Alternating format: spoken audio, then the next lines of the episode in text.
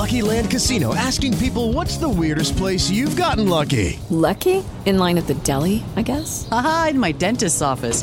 More than once, actually. Do I have to say? Yes, you do. In the car before my kids' PTA meeting. Really? Yes. Excuse me, what's the weirdest place you've gotten lucky? I never win and tell. Well, there you have it. You can get lucky anywhere playing at LuckyLandSlots.com. Play for free right now. Are you feeling lucky? No purchase necessary. Void where prohibited by law. 18 plus. Terms and conditions apply. See website for details. Welcome to Washington. I'm David Drucker, a senior writer with the Dispatch, and thanks for joining us for another edition of the Dispatch podcast. On this episode, former New Jersey Governor Chris Christie. Governor Christie is on the cusp of deciding whether to enter the 2024 race for the Republican presidential nomination in what would be his second White House campaign. And so we decided to check in with him to see where he is in the process, what his campaign would look like, and his strategy for defeating the frontrunner, former President Donald Trump.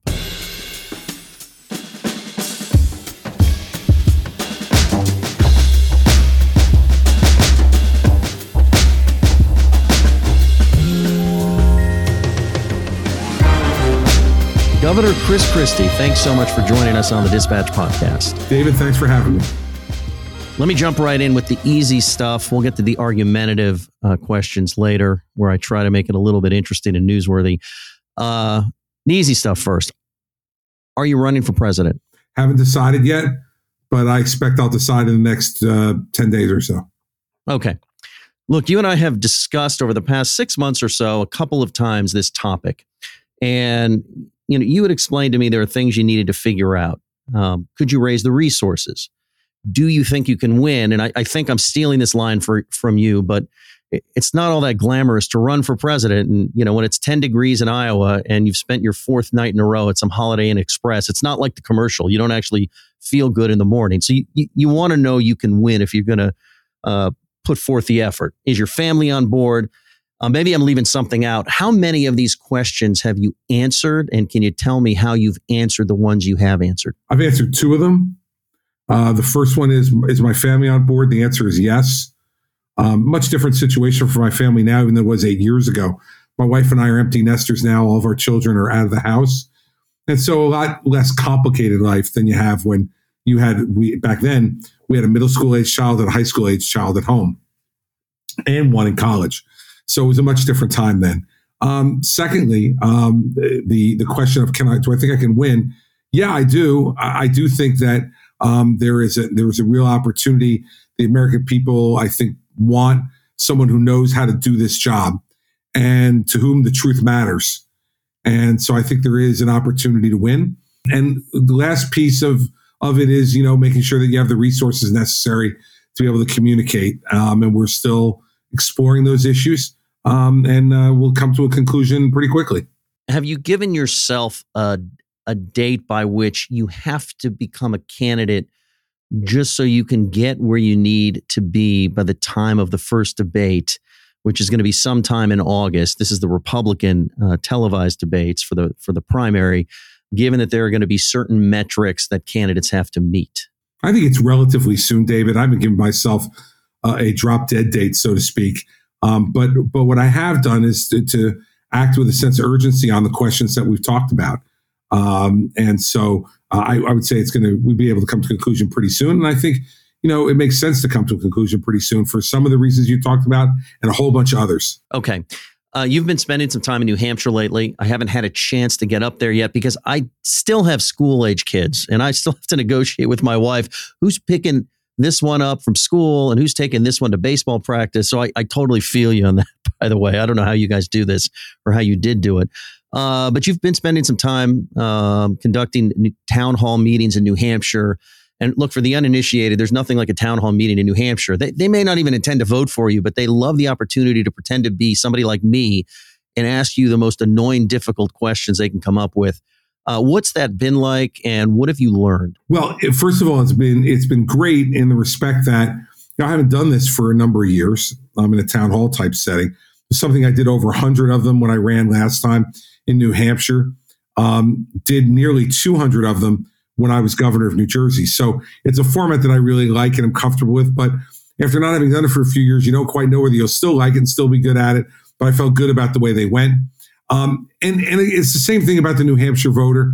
They're incredibly engaged.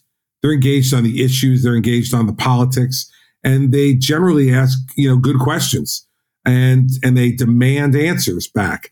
And if you don't answer, they're going to you know interrupt you back, and they're going to get into a back and forth with you. And so I enjoy that. Being from New Jersey, that's the way we conduct everyday business. So I'm used to it, and I um and and I've enjoyed the time up there in New Hampshire, um, especially the town hall meetings. I've Also done some house parties and the things that you do up there um, to kind of get a feel for what people are thinking. All right, so you haven't lost your taste for campaigning necessarily, is what you're telling us. Yes. Okay. Um, is there anything though that you've picked up from talking to voters, like, I, oh, I didn't realize that issue was such an animating issue, or the way they maybe you know asked you about other people in the field? It, it really seems like this person, you know, whether they're running or not, has made a dent. I mean, is there any real takeaway other than how you felt about it that gave you some insight as to where the voters are. Well, again, we're talking almost exclusively Republican primary voters. And, and there are two things that came out the most frequently. One is their complete discontent and dismissal of Joe Biden. I mean, they really believe, and, and I think some of these people actually voted for Joe Biden in 2020, according to what they told me. And and they're just completely disillusioned and dismissive of him. They feel like he first and foremost is not up to the job. That came across very clear. Um, secondly, they think he didn't tell them the truth in 2020. That he said he was going to try to bring the country together, be a moderating force on our politics, and they feel like he's run far to the left and brought them policies that they just didn't want anything to do with. So a lot of discontent on Biden. The other thing I picked up on is Republican voters are looking for an alternative to Trump. Um, uh, there are many voters who showed up at our town halls who said, look, we just don't think he can win in 2024. We don't think there's a Democrat he can beat. Um, we think because of some of his failed policies as president, but more importantly, some of his failed personal conduct, that he just can't win. So they're looking for somebody who can take Trump on and could be an ultimate Trump alternative. Um, they're open to it. And that's a really interesting thing to have drawn from these voters um, and and I can tell both by the way they're asking their questions. And some asked me, you know, just said it to me directly. Interesting, and I, I want to get into that uh, in a minute. Just as a side note, though, um, obviously New Hampshire is easy to get to, and and the interaction with voters is is pretty unique. But uh, why no test test run in Iowa or South Carolina? Which is if you're going to run and you're going to be successful. I mean, maybe you skip one, but you don't usually skip both? Well, look, I'm not a candidate as of yet, and and uh, if I am a candidate, you know, we'll be looking to to look at all four of those first states. Now, remember, South Carolina is a bit of a different animal this time, David, because you have the incumbent United States senator getting ready to enter the race, and you have their f- most recent former governor in the race. So I think South Carolina is a bit of a different animal on the Republican side than it usually is. Usually, it's very much one of the early bellwethers of how you're going to do in a southern state that also has an urban feel to it um, in places like Charleston and others, where a lot of Northeasterners Easterners have moved over time. But I think this time, when you have the incumbent United States Senator and the former two term governor in the race, um, I think South Carolina is a bit of a different animal and that there may be more of a focus on Nevada this time uh, than there would be on South Carolina. Okay. Uh, let's talk a little uh, polling. Um, Donald Trump's lead in the Real Clear Politics average as we're having this conversation uh, puts him about 30 points better than the guy in second place, and that's Florida Governor Ron DeSantis. Um, and, and I just wanted to ask you do, do you believe that Republican voters, uh, broadly speaking, love Trump that much, or do you think DeSantis and the rest of the field as it exists um, is just doing that bad of a job of making the case. Well, look, I don't think the campaigns have even really started yet in earnest, right? So the field is still somewhat ill defined. And I don't think people have really engaged. I don't think the campaign really starts, David, until the first debate in August in Milwaukee. Um, and I think that's when the campaign really starts. And so I don't think we'll know anything till then. I would remind people of two examples. Uh, more recently, uh, eight years ago, at this time, in early May of 2015, um, the leading candidates for president on the Republican side by a good margin were Jeb Bush and Scott Walker. Um, but go back to 2007. In May of 2007, Barack Obama was 40 points behind Hillary Clinton in May of 2007. So it just tells you that this early polling isn't isn't worthless, but it is hardly determinative of what ultimately is going to happen. All right, that fair enough. Um, I, will push back a little just by saying that Donald Trump is a particularly well known person at, at this juncture. I mean, forget all the TV stuff. That's old news. He was president of the United States uh, for four years. He's been, I, I, mean, I might see him more than I see my wife every single day, just given the job that I do. Um, in terms of how, how much he consumes uh, media attention and makes himself the center of attention. Uh, but I, I, wanted to tie that little editorializing to what you've been learning from from uh, voters, at least in New Hampshire. I understand that there are some voters on the Republican side, and I've talked to these voters that are either fed up, don't think he can win, um, or just want a fresh face, especially when you think of a Biden Trump matchup, a rematch, if you will. You know, something I think is curious to a lot of Republicans who are looking for a Trump alternative is that it's still, I think, hard for them to understand how Trump can jump out to such an early lead. And we're going to tie this back to how your campaign would look if you launch one, but how he can jump out to such an early lead, given everything, given that he loses in 2020, given three straight disappointing elections for Republicans, given his, his denial of his loss, his attempt to overturn his loss January 6th. And, and I know that the New York indictment was flimsy, but, but the legal trouble and legal jeopardy that is, you know, lording, that is sort of hanging over him, and yet he can still be such a front runner. I mean, does that tell you something about where your party is at this present time? No, I think it, it ties back to the, as you called it, a little bit of editorializing you were doing before the question. Um, you know, he's by far and away the best known person in that field, by far and away, because he was president of the United States. And so when no campaign has begun, when no one's really engaging with him directly or with the electorate all that much, um, of course it's going to be the person who's best known. And by the way, you know, to respond to your editorializing, not like Hillary Clinton was a wallflower and unknown. I mean, she was the two-term first lady of the United States, United States senator from New York, um, and when she ran in 2008. So, and by far in a way, at that time, the co-most famous name in American politics with the Bush name. Oh, by the way, that was the name of the guy who also was leading in 2015. May not have been George W. Bush or George H.W. Bush, but it was Jeb Bush. And I think people were fairly familiar with him too. So I don't think those people should be underestimated in terms of the challenge they presented and the notoriety they had as compared to Donald Trump. Um, it's less, but it's not significantly less. And these campaigns are human dynamics where the interaction and how people perform in the campaign have a lot to do with the result. If you don't believe me, look at what Donald Trump did in 2015 and 2016. When he came down that escalator in 2015, I watched a lot of the coverage because I was getting ready to get in the race too. And I didn't remember anybody saying to me, maybe with the exception of Ann Coulter, saying that Donald Trump was going to be the winner. Fascinating. Um, on a related matter, um, the debates, I would imagine, should be a pretty significant event in the upcoming primary.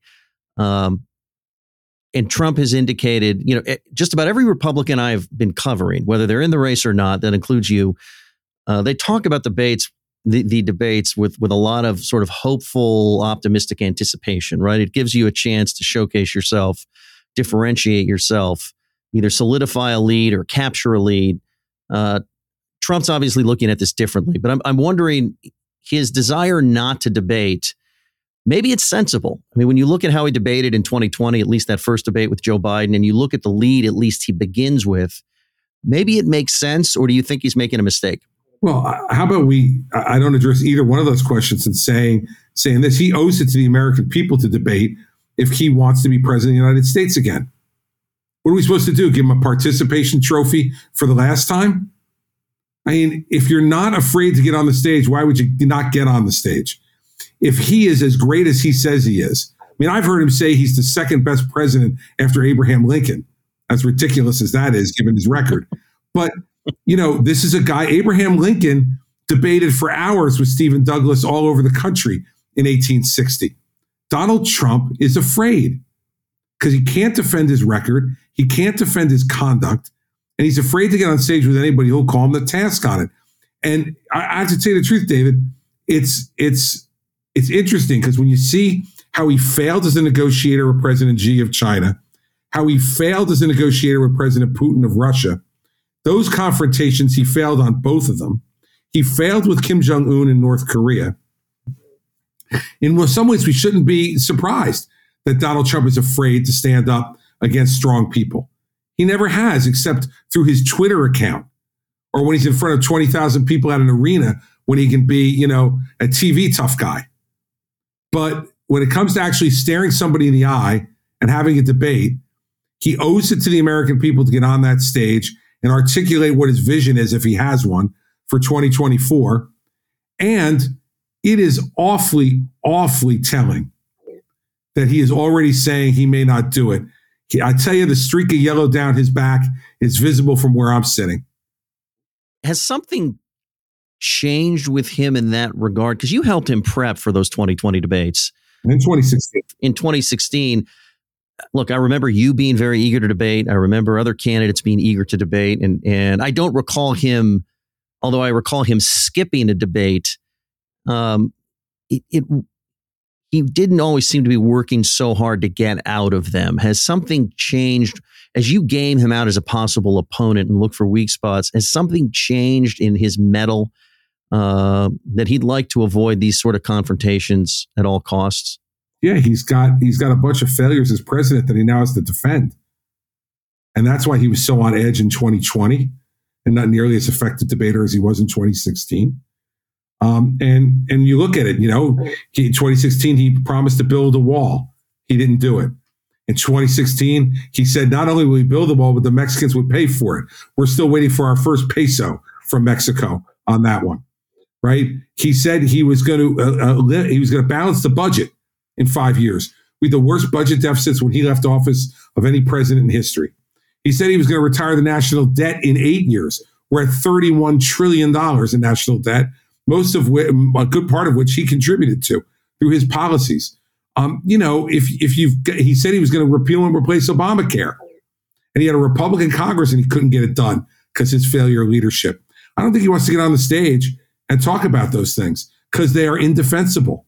Because most of them happened with a Republican Congress in place. It sounds like if you were going to be hosting that CNN town hall that he's agreed to do, you'd, you'd have a few questions for him in that regard. Just a couple.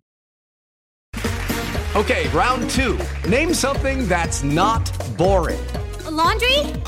Ooh, a book club. Computer solitaire, huh? Ah, oh, sorry, we were looking for Chumba Casino. That's right. ChumbaCasino.com has over 100 casino style games. Join today and play for free for your chance to redeem some serious prizes. ChumbaCasino.com. No purchase necessary. Full prohibited by law. 18 plus terms and conditions apply. See website for details.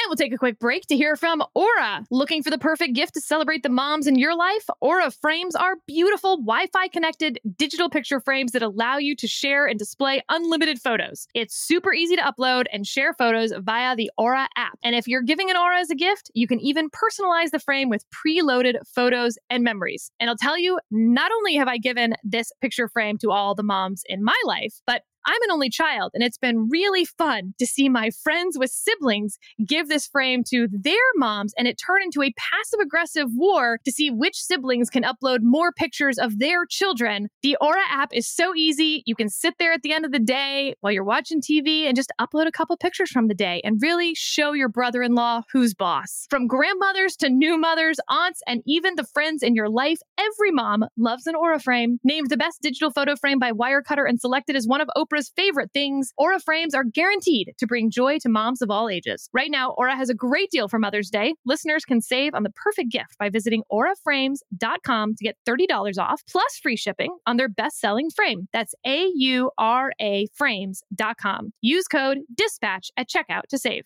Terms and conditions apply. Judy was boring. Hello. Then Judy discovered chumbacasino.com. It's my little escape. Now Judy's the life of the party. Oh, baby, Mama's bringing home the bacon. Whoa. Take it easy, Judy.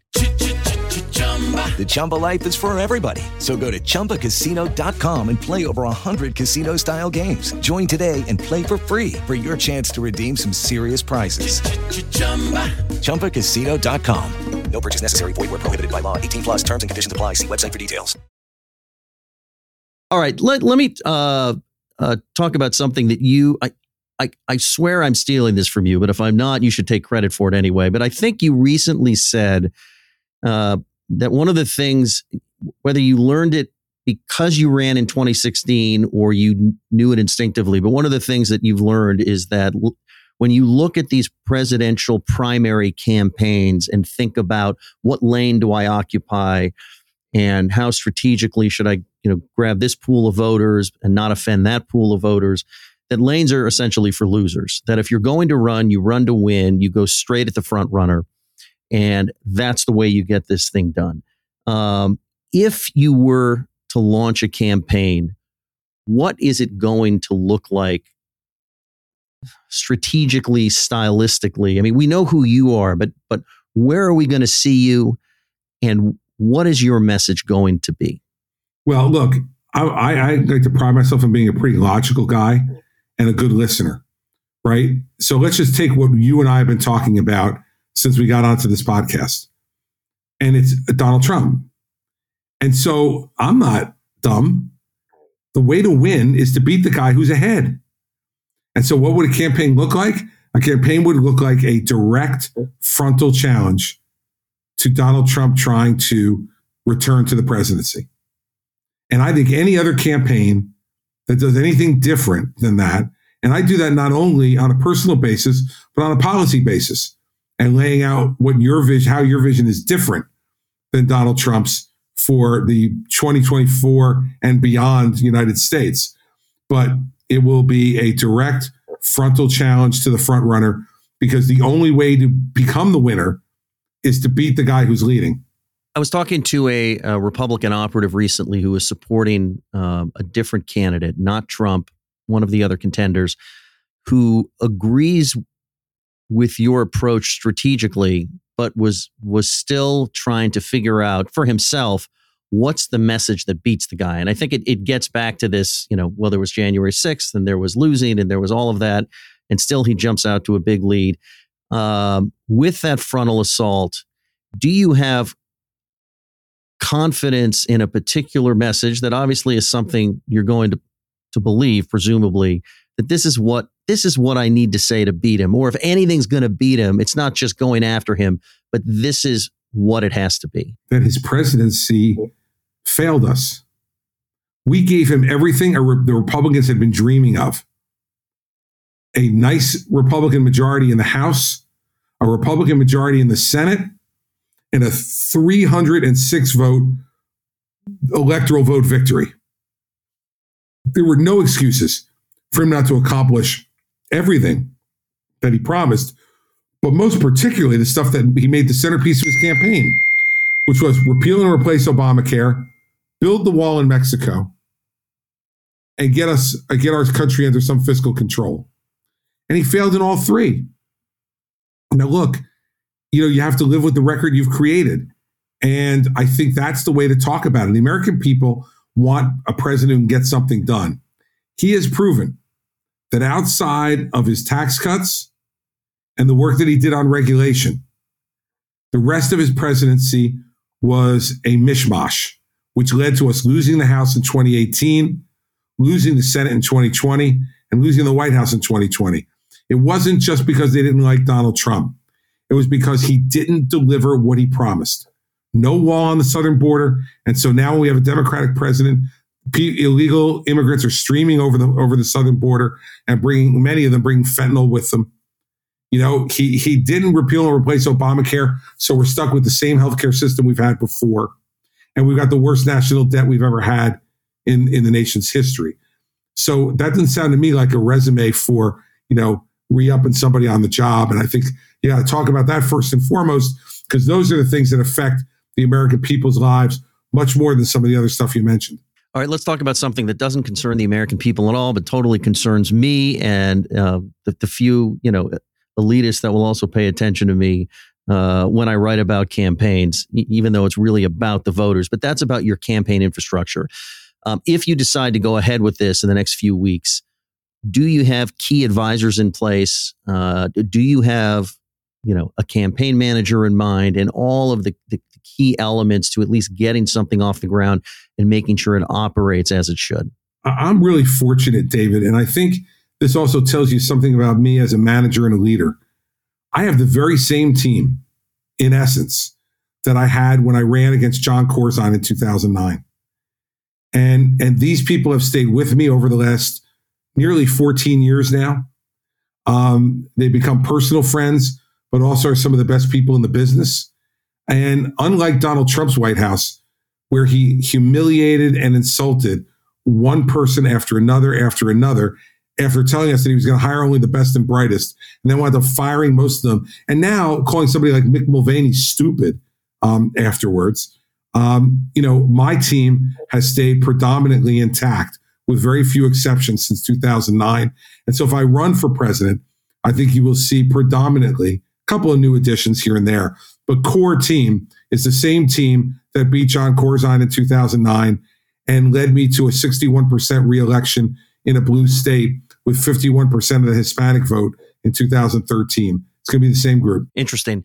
Um, this I'm just uh, curious about because I just, you know, if you cover a presidential race and, you know, nobody's going to feel bad for you because nobody makes you do it, but it's probably mentally and physically one of the most grueling things you can you can do in terms of what we do for a living. If you're in political office, um, if you work in the media um, and, and, follow guys like you around, um, what did you learn about yourself in in 2016 in that contest that was sort of unique and different that that would inform you if you go ahead with a second run? Well, I think I learned two things one that I kind of suspected, but now it was proven out, and another one which I was really happy to discover. The first one is that I'm resilient. Um, there were all kinds of hits taken at me in the lead up to the 2016 campaign, both inside and outside of New Jersey, and then hits during the campaign. And I just was able to get up every morning off the off the mat and keep fighting. And I think you always hope that of yourself, but that actually got proven to me. Um, I suspected it would be the truth, but it got proven to me in 2016. The other thing that I happily discovered was like, I really enjoy campaigning. I really enjoy interacting with people. I really enjoy the back and forth of debating with people and discussing these issues with people and arguing and disagreeing with the people who disagree with me. And I didn't see it as uh, some arduous labor. I really enjoyed it. And I learned that in 2016. And I think, you know, not having some of the same expectations I had on me when I ran for governor um, kind of helped to free me up a little bit to that. And I felt very relaxed and very um, gratified by the fact that I really was enjoying interacting with the people of New Hampshire and the people of Iowa in 2016. And I only wish it would have lasted longer. Um, all right. Um, as we're, we're, getting a little bit toward the uh, end here of the Dispatch podcast, uh, but before I let you go and get on to more productive endeavors, um, we're, we're going to pretend that that we're at a, a, town hall meeting in, in New Hampshire or, or, Iowa or somewhere. Only it's just it's a town hall just for me. Um, and I'm going to pretend to ask you some of the questions I imagine you'll get, especially by plants, uh, sure. you know, and trackers, people designed to just uh, create some something viral. Yeah. Um, f- first thing I, I, imagine could happen is, is, somebody is going to say, "Look, Governor, I, I, understand what you're saying about Donald Trump, but you were one of his uh, most, you know, ardent backers in 2016. Not only that, your endorsement when it came in that campaign came at a critical time. Maybe he was on the ropes because he had had a bad debate with Marco Rubio, which obviously came after the bad debate Marco Rubio had with you. And he, but he was one of the few candidates standing in the way of Donald Trump. And here you you go giving him the imprimatur of the Republican establishment, which mattered for him at that time. And now you're just telling me you've had a change of heart. So, you know, how do you explain helping this danger to the Republic or whatever you're calling him now then but I'm supposed to believe you now? Well, two things. One, in 2016, I was convinced after South Carolina that he was going to be the nominee, no matter what anybody else said. He had won New Hampshire two to one. He had won South Carolina by double digits and had barely lost Iowa. He looked to me like the nominee. So I wanted to try to make him the best candidate he could be because I didn't want Hillary Clinton to be president of the United States. And I will tell you that I don't regret a minute of that, David. I didn't want Hillary Clinton to be president. I don't want ever want Hillary to be president. And so that's why I worked for Donald Trump. He was not my first choice in 2016, David. I was, but it didn't work out. And so I helped the guy who I thought could beat Hillary Clinton. And in fact, he did. And in 2020, I supported him and helped him because I because I thought he was better than Joe Biden, even though a flawed choice. He was better than Joe Biden. Uh, but on the evening of the election, that's when my break came from Donald Trump because he came out there at 2:30 in the morning behind the seal of the president in the East Room of the White House and told the American people the election had been stolen when he had no evidence to prove that it had. To me, that's beneath the office the American people had privileged had, had privileged him with, and that is beneath what an American leader should be doing. He should have conceded the election because there was no theft of the election. He should have congratulated Joe Biden, gone to his inaugural like a man, and then got back to Mar-a-Lago. And if he wanted to resume his political career, that was his option. But when he did what he did that night, well before January 6th, when he did what he did that night, I broke with him on ABC on the air at 2.30 in the morning, and we have not been allied since. I didn't leave him, David. He acted in a way that is beneath the office that he held. Gotcha. Um, I imagine if you have some traction in the race, if you enter the race and you start climbing in the polls and you're a threat to him, there'll be lots of stories about uh, your tenure as governor, um, how you won an unlikely race in, in 2009 in a blue state, win a massive reelection. And of course, eventually, uh, people will get around to that issue with the, the closure on the George Washington Bridge. It was known as Bridgegate. Um, and a, and if not somebody like me, a plant would definitely ask you, all right, so you're supposed to be an executive we can trust to get things done, but you didn't even know what was going on in your administration. And your answer would be? My answer would be that when those people were surfaced for what they did, they were fired immediately by me. And that's what a responsible executive does. I had 60,000 people working for me, and I never claimed that I would know what all 60,000 were doing every minute of the day. But secondly, it was also an abuse by the Obama Justice Department, the entire investigation. And if you want proof of that, when that case ultimately went to the United States Supreme Court, they dismissed it 9 0. The Obama Justice Department did something that no one else could ever do. They brought Clarence Thomas and Ruth Bader Ginsburg together. They both voted the same way. So it's really a non issue. Um, I did what I needed to do as an executive, and the rest of it was created by the Obama Justice Department going out and targeting somebody they thought was a threat to become president of the United States. And the 9 0 Supreme Court ruling proves that. Um, I also think that somebody will will uh, jump on you. Speaking of the Obama administration, for that that post Sandy Hurricane Sandy hug, which many Republicans felt okay, he's the president. A natural disaster hits your state. You have to meet him at the airport. We get that. You have to tour with him the damage. We get that. Your first responsibility is to your constituents and to your state.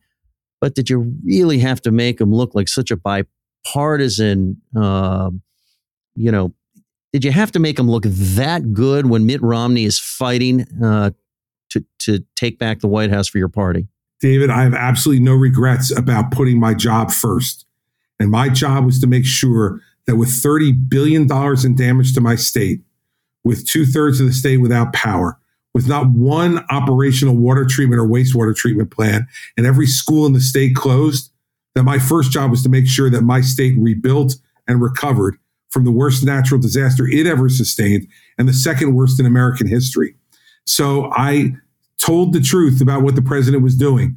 The president was helpful to us. Every time I picked up the phone and called and asked him for something, he gave it to New Jersey when we needed it. And so when someone asked me, is he doing a good job on the storm? I'm not going to lie and say no because it's seven days before the election. And I invited Mitt Romney to come two days later to tour, and he didn't come. So, you know, there's only certain decisions you can make as governor. But my decision was I took an oath of office to protect, defend, and advocate for the people of New Jersey. And that's exactly what I did. And we, because of it, today, now, 10 years later, after Sandy, the state is completely rebuilt, recovered, and better than it was 10 years ago.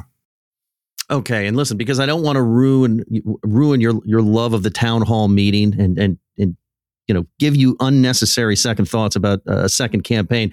We'll end it this way. Um, I, I, imagine you might get something like this, Governor. I really like you. I'm, I'm considering voting for you, but I'm really concerned about Medicare and Social Security. I don't want anybody touching Medicare and Social Security. I'm sure. I know we have a big debt, and I know we're spending too much money but I'm sure there's there's a lot of waste, fraud, and abuse.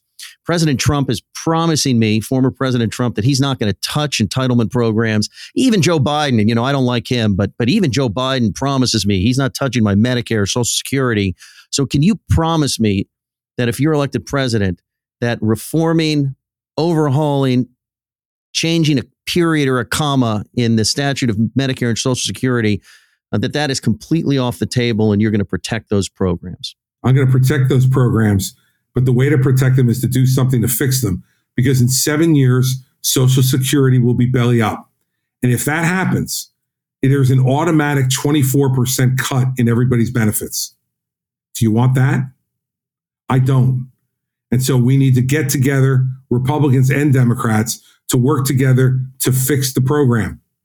And if we don't fix the program, believe me, I know Donald Trump won't because he did nothing to fix it in the four years he was there. And if you give him four more years, he won't do it.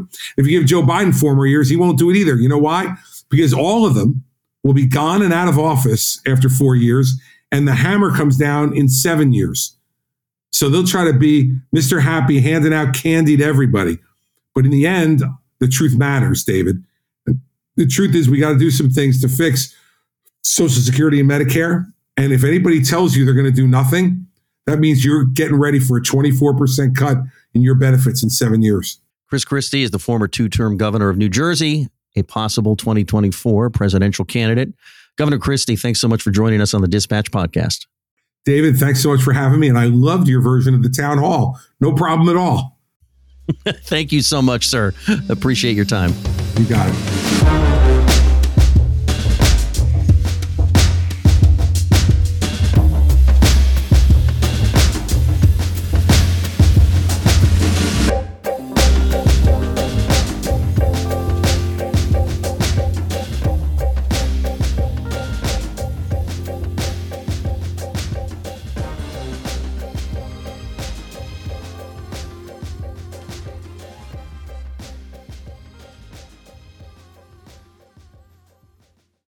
Was boring. Hello. Then Judy discovered ChumbaCasino.com. It's my little escape. Now Judy's the life of the party. Oh, baby, Mama's bringing home the bacon. Whoa, take it easy, Judy. The Chumba life is for everybody. So go to ChumbaCasino.com and play over 100 casino style games. Join today and play for free for your chance to redeem some serious prizes.